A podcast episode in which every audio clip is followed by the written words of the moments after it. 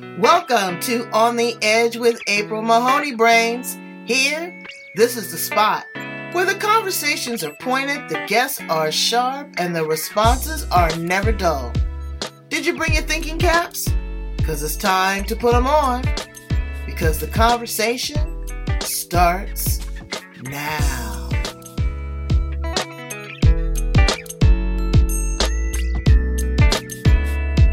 But oh outside of that, you are a very layered, textured woman. I love your segment that you did on being happy and grateful. Yes. You know, uh people don't they don't number one, I think, unfortunately, understand what gratitude is. Yeah. Or they've lost the sense of understanding of what gratitude is. Pisses me off. I don't like ungrateful people. I don't. I don't expect for you to grovel, but I want to be acknowledged for extending myself to you.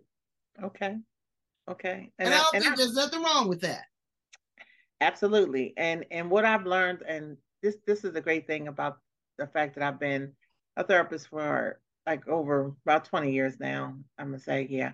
But one of the things that I appreciate the most is that I encounter so many people it's so many different backgrounds, so many different values.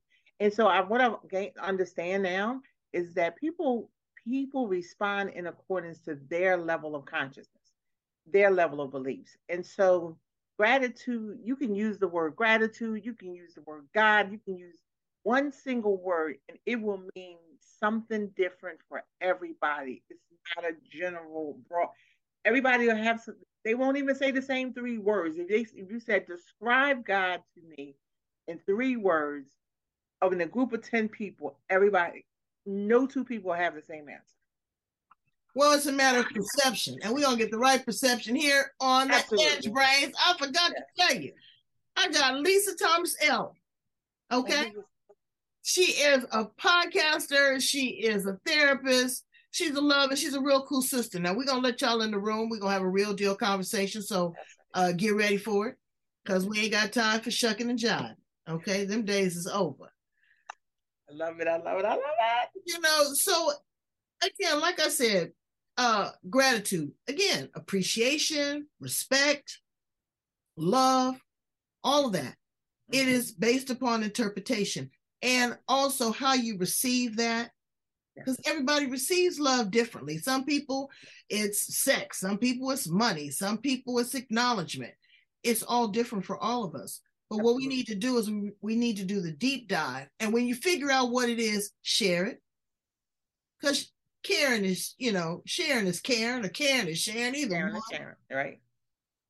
Folks don't share, they selfish. And so you're in this this therapy space. What took you there? Tell us a little bit about your background. Well, originally, what took me there, um, I think since I was a teenager, I've always loved to help people. I was, I was just in that space of like, if you came to me for advice or you came for me just to hear, just to hear you out, I loved it. And from so that was just a net that I already had. But then it was because of an addiction to substances that took me on a journey of rediscovering who I am. You know, like I grew up, I didn't start using drugs until I was in my early 20s. Um, totally denounced drugs because I had, you know, family members who did, and I was like, "Oh, I'll never be like that. I'll never be like that." And so, oh, do you mind me asking, what was your poison of choice? Um, cocaine. Wow. Rock or powder? Um, both. Did you intravenously use it? No. No. I, the only reason why I'm sorry that you know I'm asking all that is because it's a different trip from what people tell me. You know, depending upon how you use it. If you snort it, it's one way. If you smoke it, it's another way. If you shoot it, it's something else. But however it is, it is. Um, how did you start? Was it like well, you know something? No, I, I actually I started with a friend, with mm. somebody that, that was wasn't a, a friend. Yeah, it was in a, a friend of me actually, actually, when I think back now, I mean, now you're bringing me back.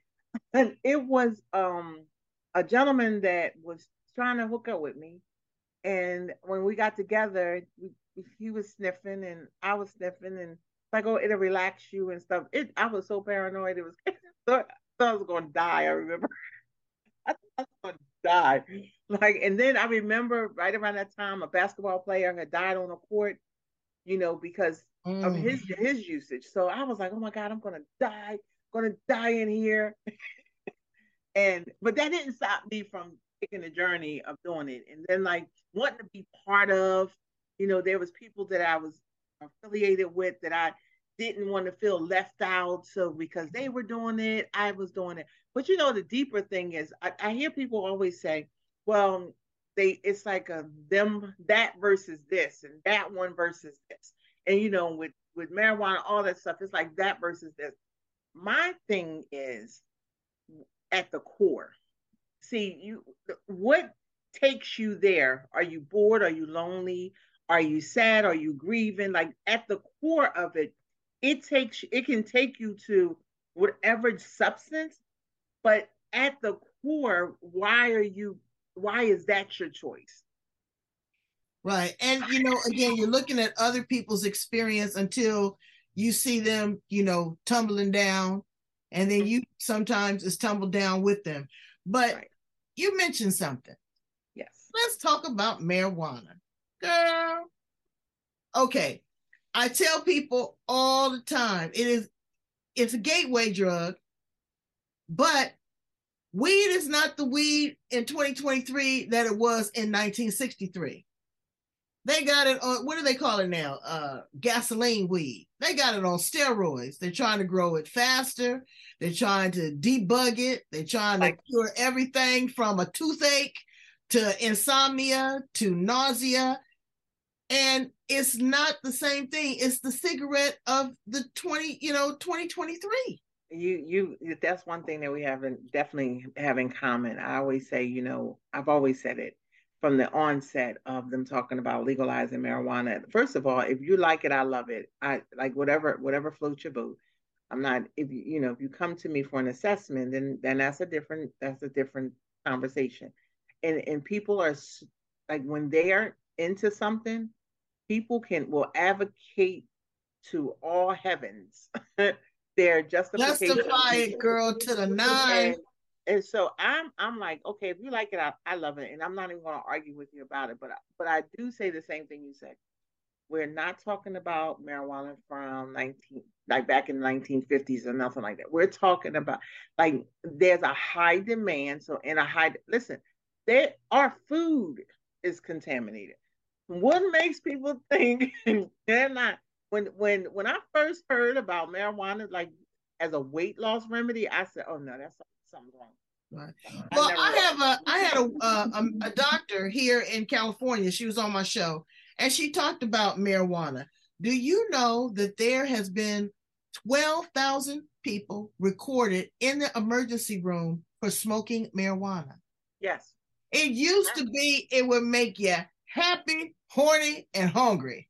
No, I use and I'm telling you, and and and I even heard studies um that they talked about from Colorado of people ODing.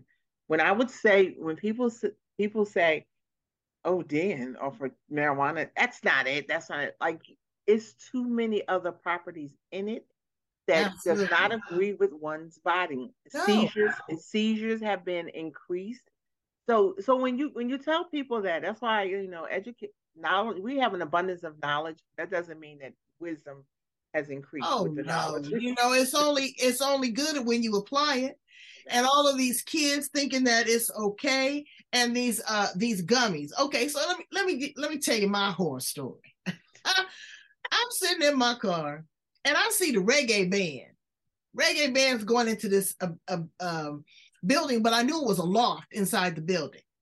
And I was like, hey, I'm about to follow them. Girl, I followed them, and it was a 420 up in there. They was getting high on high on high. And they said, babe, oh, you oh come over here, baby. You want to try the wax? You want to try the wax? Said, wax? Look at some wax. So, so, what did it look like?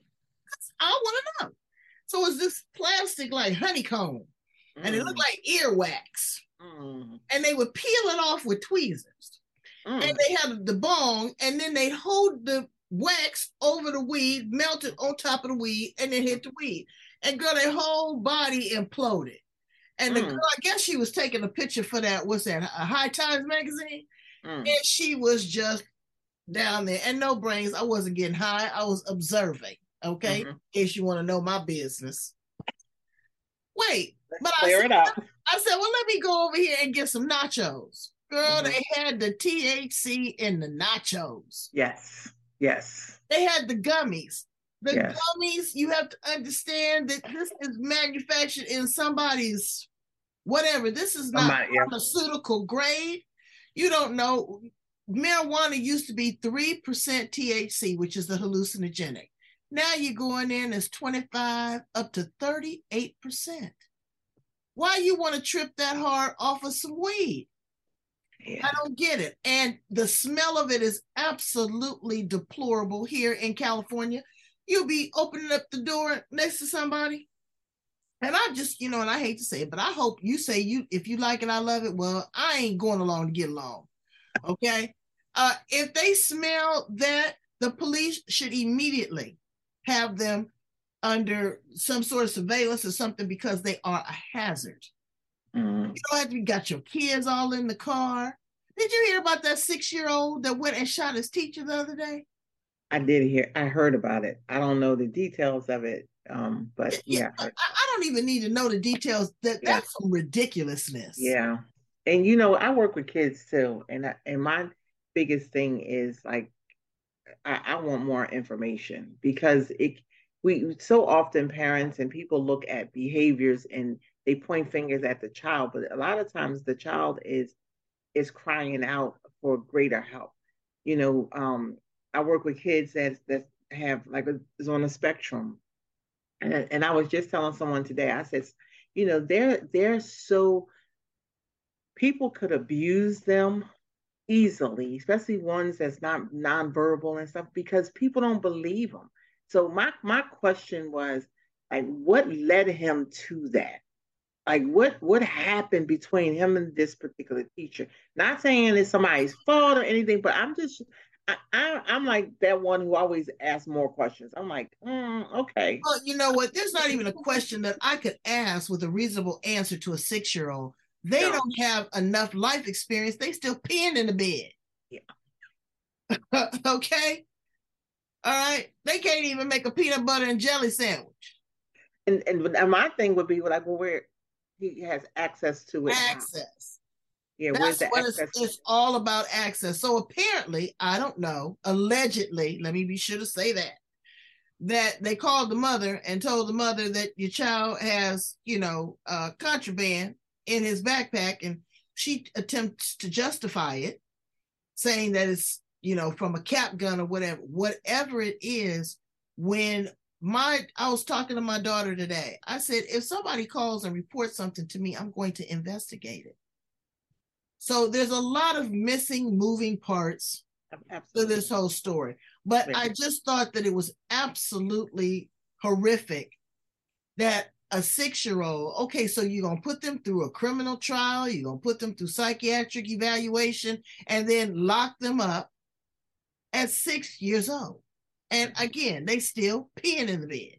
Absolutely. I don't I don't understand that. Okay, so now you work with um you know, with with people. Tell me some success stories. Tell me how you've created some wins. Oh my gosh! So I'm so excited. this is very fresh, very fresh. So this happened today. I work with a young man who's um on the spectrum, him and his brother, and not very verbal, very very you know have a lot of limitations, and and I think like that. I'm one who thinks like if I could not speak because I've had, I felt like as a child that I didn't have a voice. You know, grew up in an era like kids were to be seen, not heard. Right. So just imagine being a kid who can't express themselves and no one else understands. So that has to be frustrating. So, in working with this young man, trying to find different ways on how to really build rapport. I've been working with this young man for maybe two years now um, I'm re- currently learning ASL, so which is sign language. Mm-hmm. So I said, I wonder if he could relate to sign language. So I just did some simple things like thank you and read and just little things to see if he would respond. Yes, he did. As a matter of fact, as I was leaving, leaving the house, and I got so excited, I was telling the mom, I was like, look, come here, let me show you something. And and I love you and stuff. And he responded and he was mimicking it.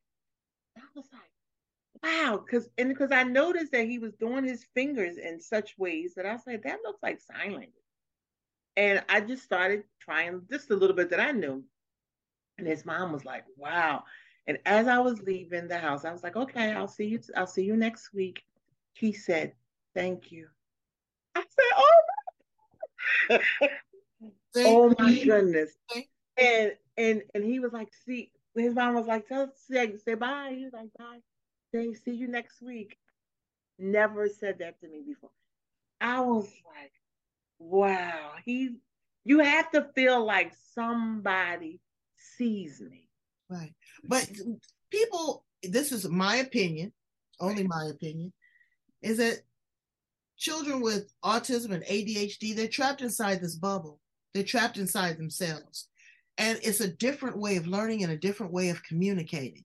Absolutely. You know, because they don't talk doesn't mean they can't hear, they can't see, they can't taste, they can't feel, they don't hurt, they don't cry.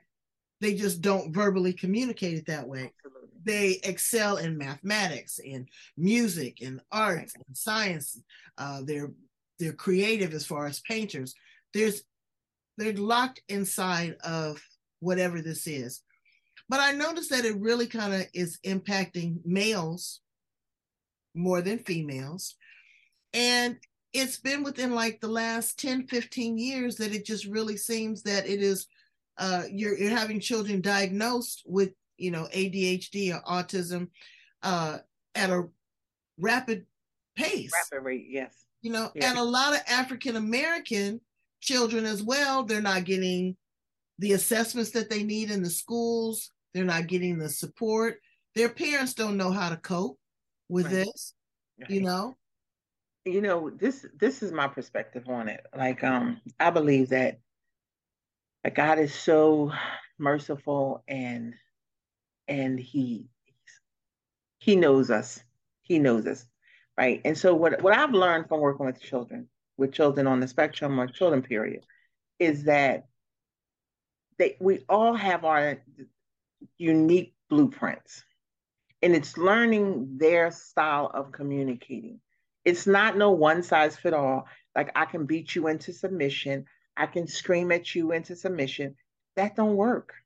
It don't work. So it it gives us an opportunity to change our approach, to change the way, and it's not just kids on the spectrum, but children, period. People, period. They're like they're little souls, little human beings growing up.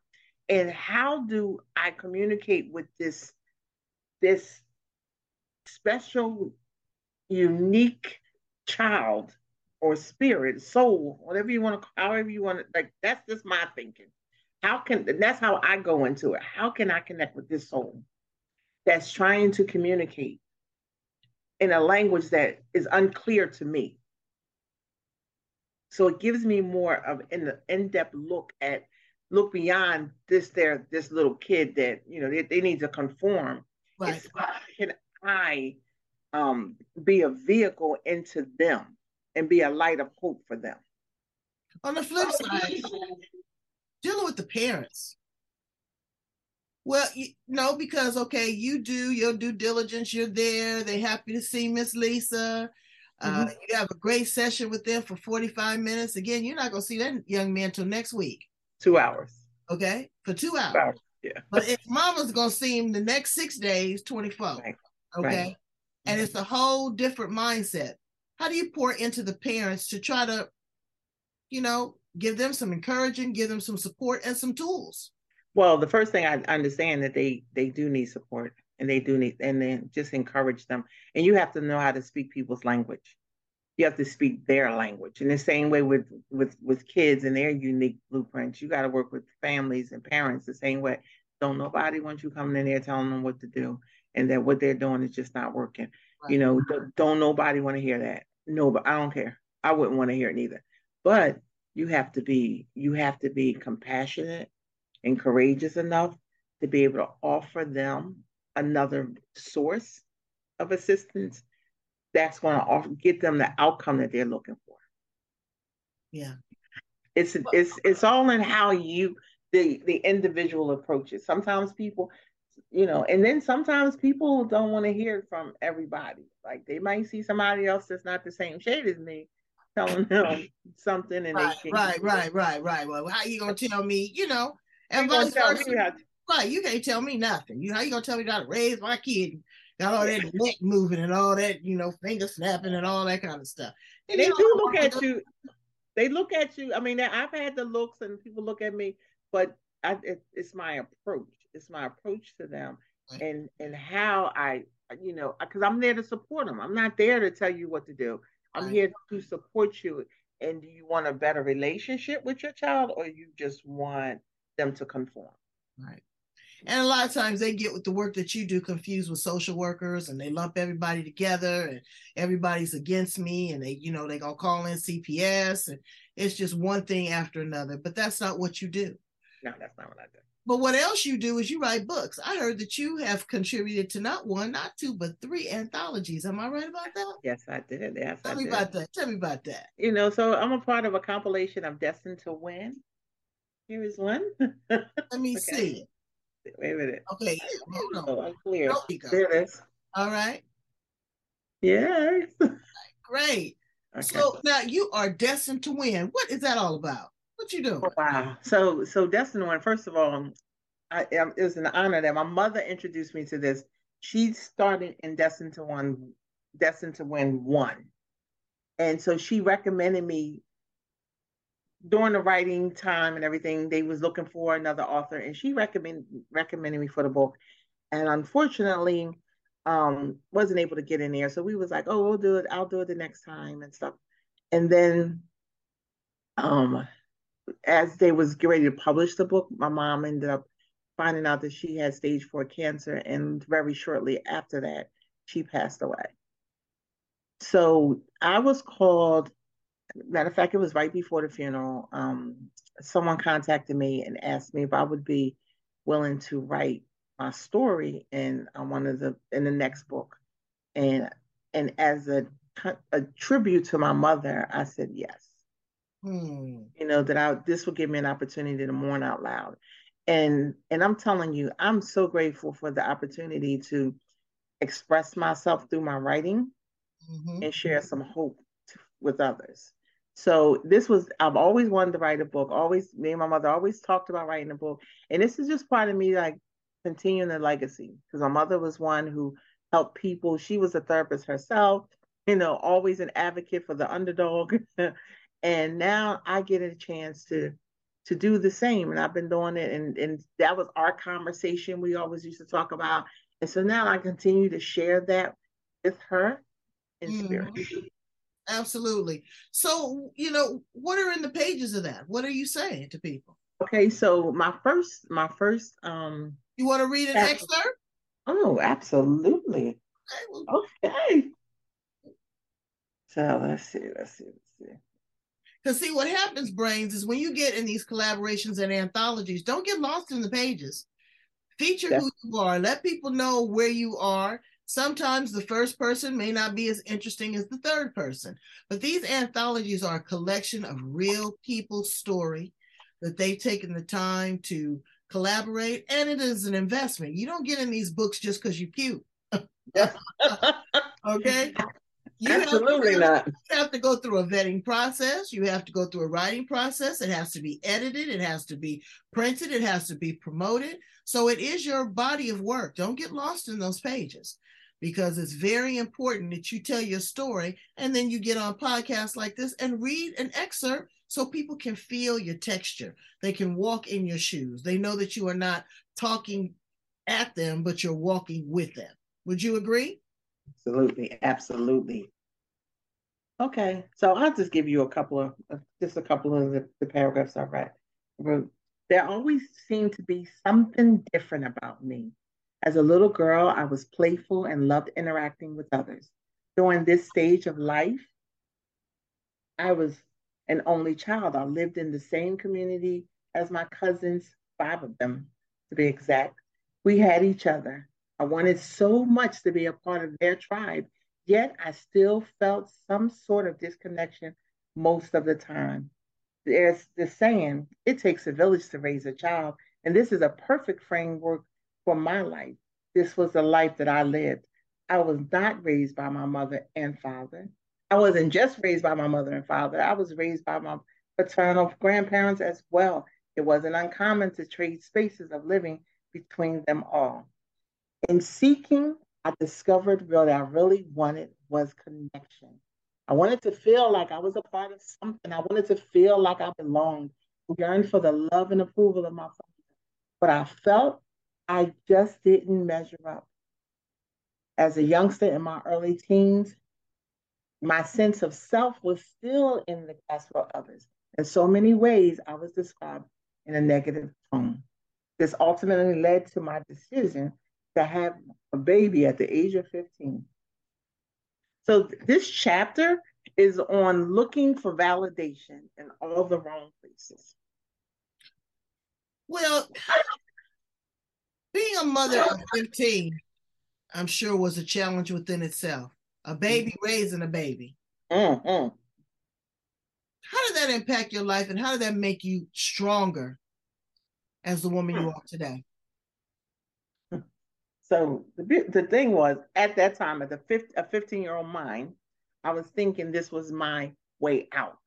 I had very strict parents, and you know they were no nonsense parents, and and their intentions was for me to go and they wasn't that strict because you done slipped out and dipped in.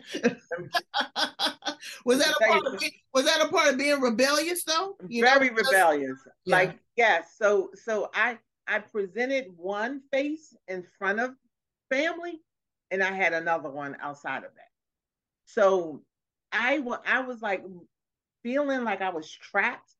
I wanted to be released, and so having a baby was a great idea. I thought I was gonna have something to love me, you know, not understanding this this child was gonna take more out of me than anything.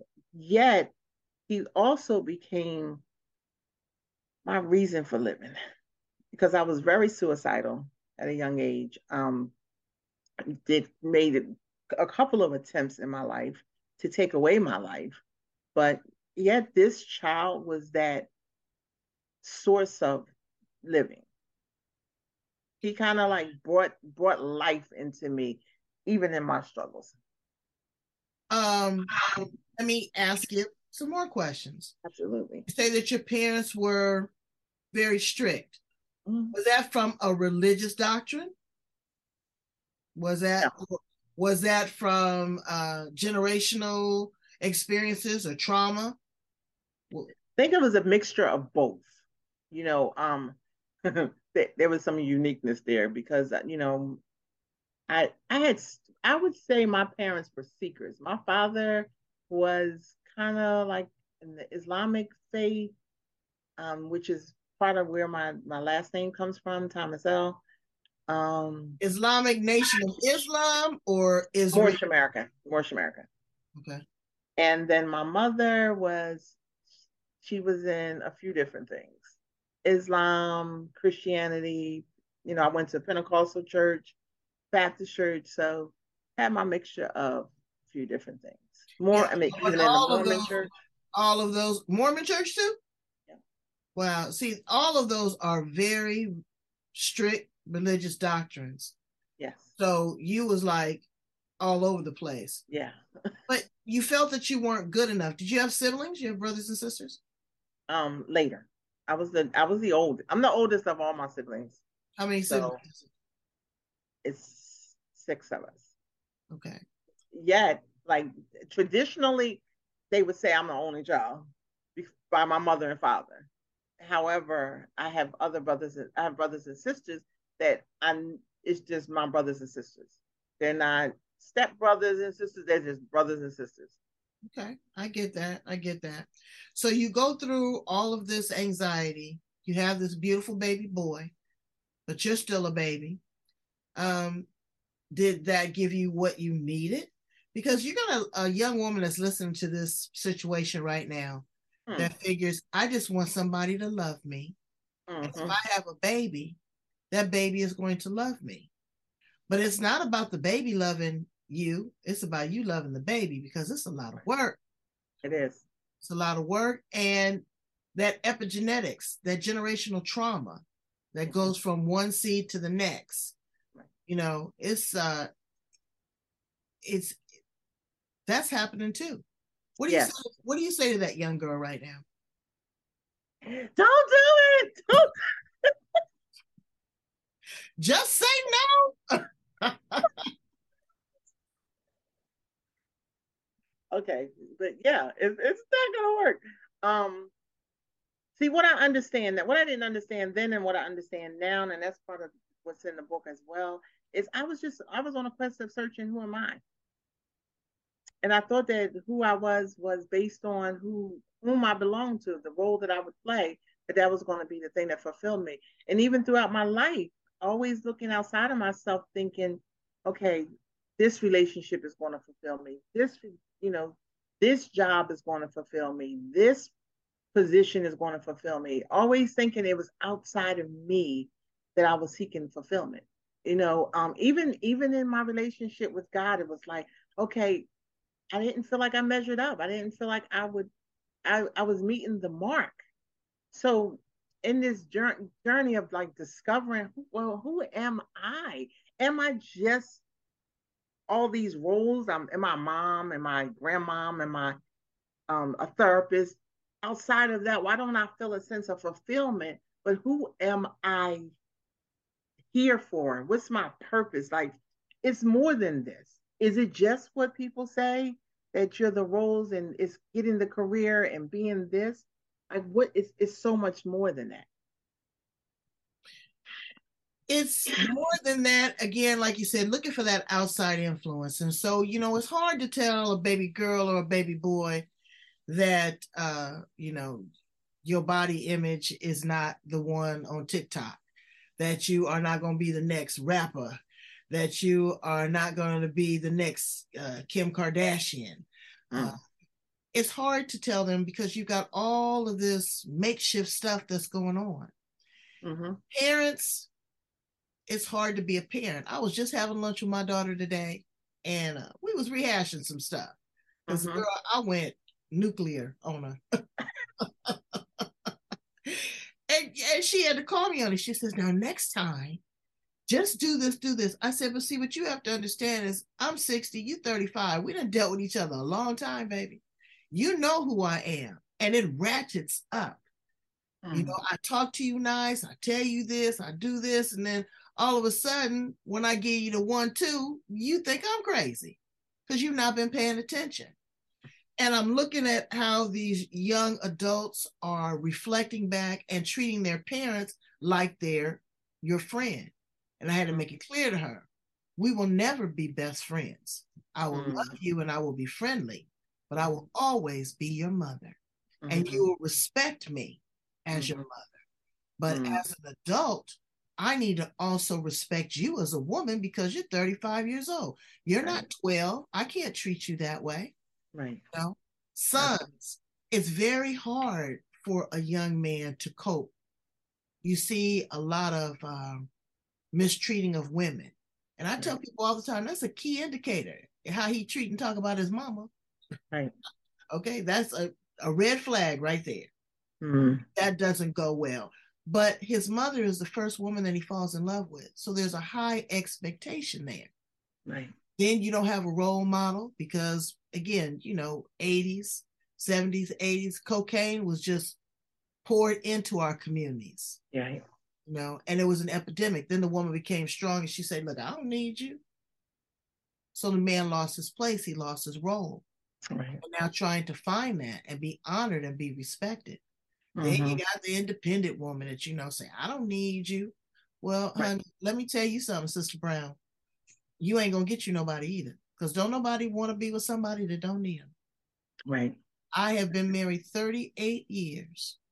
And I love the breeze that keeps that brother cool. You best oh. Okay. It's, I love it. It's the truth. But it took work. Yeah. And the most precious thing people say, what keeps you together? You know what? Is that we let each other know that we appreciate each other. I'll cook breakfast and he'll say, Thank you for cooking breakfast, baby. Or, oh, wow. Thank you. And he washes the clothes. I said, Baby, thank you for washing clothes. That's right. And, and a sweet little kiss. It's just appreciation. It's the simple it's things. Whole, yeah. Yeah. It's not a whole bunch of stuff. Yeah. Yeah. It's not a whole bunch of stuff. And that was stuff that y'all, uh, that when I, when I think of, whenever, when anytime I hear somebody say they've been married for a, a period of time, so uh, that's, that's, that's work. That, that didn't just like, oh yeah, um, I checked him out, he checked me out, and and we've been in bliss ever since because you both come from different backgrounds, different thought processes, and so learning, and then that changes. Abs, it morphs. That changes. It, it morphs. And are yes. you? And what are you willing to concede to? Because you know some of these uh, young ladies, I'm gonna get on your case. You don't know how to treat no man. Okay, you don't know how to treat no partner. Number one, you don't know how to treat yourself. You know, you're not taking care of yourself you uh, have an attitude, you don't want to work, you don't cook, you don't clean, you don't keep yourself up. You know, who, who wants to be bothered with that? But then you got the men that don't want to work, that can't cook, that uh disrespectful, you know, thinking that he's cute, thinking he the king of the dingaling swing. And it's it's a problem. So, how do we come together? How do we start the conversation and become good role models for our children? Do the best that you can. You know, okay, maybe the father can't pay child support or he don't pay pay child support. That doesn't mean that your child should be yanked away from that person. If they're a good person, they may be having a problem right now. If the mother is on drugs uh, or alcohol, give her an opportunity. Get with the grandparents get with some counseling get with great people like lisa Thomas El's to help you work it through. And you know something like um i was i was telling one of my sons one day i said having just because you have a child to whatever issues that you you you have doesn't disappear because you have children it doesn't. It shows up. And and it and a lot of times i can i can observe how people interact with whether you're talking about like the, the father and, and all that stuff i can tell that there's some fa- there's some father issues. Mm-hmm. just in their interactions and you know just in the way and so you're talking about um generational that thing just keeps it just keeps trickling down. It just keeps going it keeps going. So at some point if you're willing because a lot of times we're looking at other people and saying well, once they get their stuff together, then I'll be okay. Or once this happens, then I'll be okay. But when you take a, a serious, honest look within you at what is this reflecting on me, then you make the changes. And what what the, the miracle of all of that is as you're making the change, stuff changes. It, well, it's as my friend said, that there will never be change as long as the pain of remaining the same is greater than the pain of change. You know, you got to keep it moving. Yeah. You have to evolve. You gotta, but, you gotta you gotta be willing to go like you can't escape this thing called you. You can it's it's not about everybody else. You can't escape someone the other day told me a fallacy, right? And I laughed. And the reason why I laughed, I said, I can't, if, if you go to the doctors and say, my knee, my knee has been bothering me. I don't know what's what's wrong, right? And you have migraines. I'm never going to address your migraines because I'm looking at your needs and th- and people will say, well, therapy don't work. What are you working with therapy? If I'm only seeing you for an hour a week, your life is not going to oh magically disappear because you had a conversation with me. What happens is, what do you do to practice those things? I have a coach. It's not, and I pay my coach nicely. It's not what I pay him or anything. It's what I'm willing to do am I willing to do the work that I need to do inside of me? I can gain all the information. I get I get euphoric moments all the time. But if I'm not doing the work, if I'm not putting in an effort, it's just knowledge. Well, yeah, so, I tell people all the time, everybody's not going to be your client. And, you know, you have to step up to the plate. You have to do the work mm-hmm. because it's not about you. You're on to your next client. And you have to process it, but you have to be willing to be vulnerable. Yes. Like standing in the middle of the street in the rain, butt naked. You but, got to free. You got to free yourself. You got to free yourself. It ain't nothing wrong with it. I did it a couple weeks ago. I didn't stand outside, but I stood in the mirror. Yeah. Butt naked. Yeah. I bent over and I looked and I grunted and I said, Whoa, what is this? What's going on? Because I wanted to connect with the true essence of who I was. Not the spank, not the bra, not the unblemished. I'm 60 years old. I really wanted to see who I was. And right. you know what? I blew myself a kiss because right. all of the imperfections is what makes me who I am. What didn't kill me made me stronger. Mm-hmm. Um, you know, it, it, allowed me to make some corrective action and say, oh, well, you know, maybe I would do this better. I like this a little tighter or mm-hmm. whatever. But then afterwards, I stood there and I stared at my face mm-hmm. as the tears trickled down my face mm-hmm. because I felt like I had been liberated. I felt like I had walked through uh, my rites of passage. I felt mm-hmm. strong. I was 60 and I owned it. Right. It wasn't like, you know, I'm trying to be 40 or, or 25 or 30. I'm 60 and I am so glad because there's some folks that lives are ruined at six. Right. You know, I, I had a similar experience just the other day. Um, and, and it came in form of me doing a, a meditation and and you know and i know meditation is a kind of loaded word because think people think oh i gotta sit somewhere and be still and, and there's all kinds right, of it's all kind of stuff right? So there was a um a guided meditation actually that i worked with with one of my coaches and um in it i got an opportunity to come face to face with little lisa. The little lisa who felt like she didn't have a voice the little the parts of me that felt like she was closed off and she was just not seen. I got a chance to come face to face with her and and take her little hand and thank her. Thank her for all the, the challenges that she endured. Thank her for loving me, even though like I, I may have felt like I needed to disown her in order I wanted to be somebody else. I wanted to do something else but thanking her and appreciating for each step because so often we think, hmm, if I wish this didn't happen or I wish that didn't happen. And there's a lot of things in my life that's happened. Yet I I would always want wish it didn't happen. But it was in those things that it brought me to this very moment, sitting here with you right now. All of those experiences that I've had has brought me to this moment. I would never be as compassionate and understanding as I am if it wasn't for all the experiences, the childhood so-called traumas, all the, the molestations, the, all that stuff gave me a voice for me to even be in a compilation, a book, or anything. And and right now, like I was just talking, having a conversation with someone, and I was like, I'm about to revise this. I'm even going to do uh, um, revise even my chapter because there are some insights that I've even gained since I wrote this. You know what I mean? So I I was able to connect with the parts of me that so long I tried to suppress.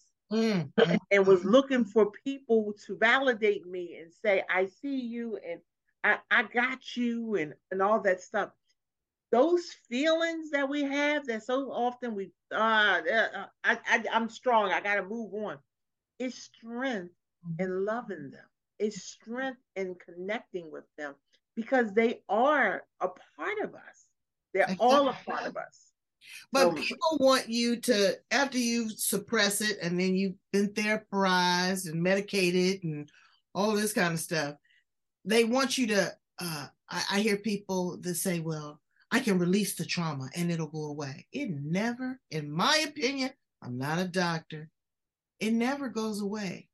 It is a building block and the foundation for who you are.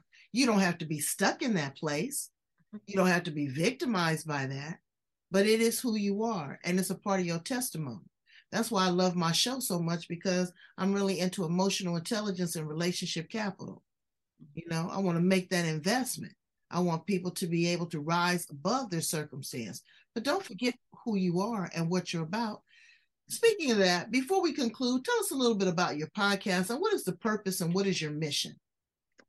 Oh my goodness. My my mission is to be a beacon of light and love to all that's within an earshot away.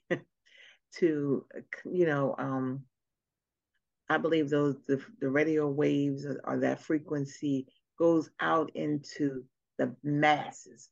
So if I can just be just a little beacon of light, if I can offer some insight into back to you, I'm not not not just into me, but back to yourself. That's what I do. So I'm on every Monday from six to six thirty. Conversations with Lite Creationz. Um, on it's it's the um, I'm sorry, Top Class Radio. You can download the app on your phone, and the notifications will pop up. It's a phenomenal radio station um, that I'm that I'm affiliated with. There's music and there's some hosts, but I'm specifically on Monday from six to six thirty Eastern Standard Time and I just bring about self-awareness, raising levels of consciousness. That's that's the goal for this year. Is just to raise levels of consciousness within you. So that can mean a lot to everybody. When you say raise consciousness, what does that mean? And it's like raising awareness. Well, and, and being awake. Yes. Being awake. Okay, because everybody was into this mindset. I think that that pigeonholes you and keeps you stuck.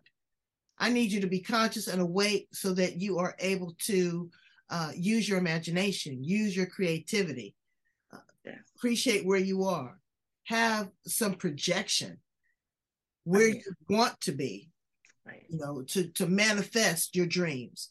Not right. just sit and put it on a vision board, but actually put it into action. Look at your outcome, your methods, your resources. Do some strategic planning up here quit dealing just with the frontal lobe and go into the subconscious mind. There's about four, five people that you ain't even met. right, right. And and listen, you talk about the brain, like it, it, and looking at the scotoma, that part of your brain that has that that that goes in that blackout.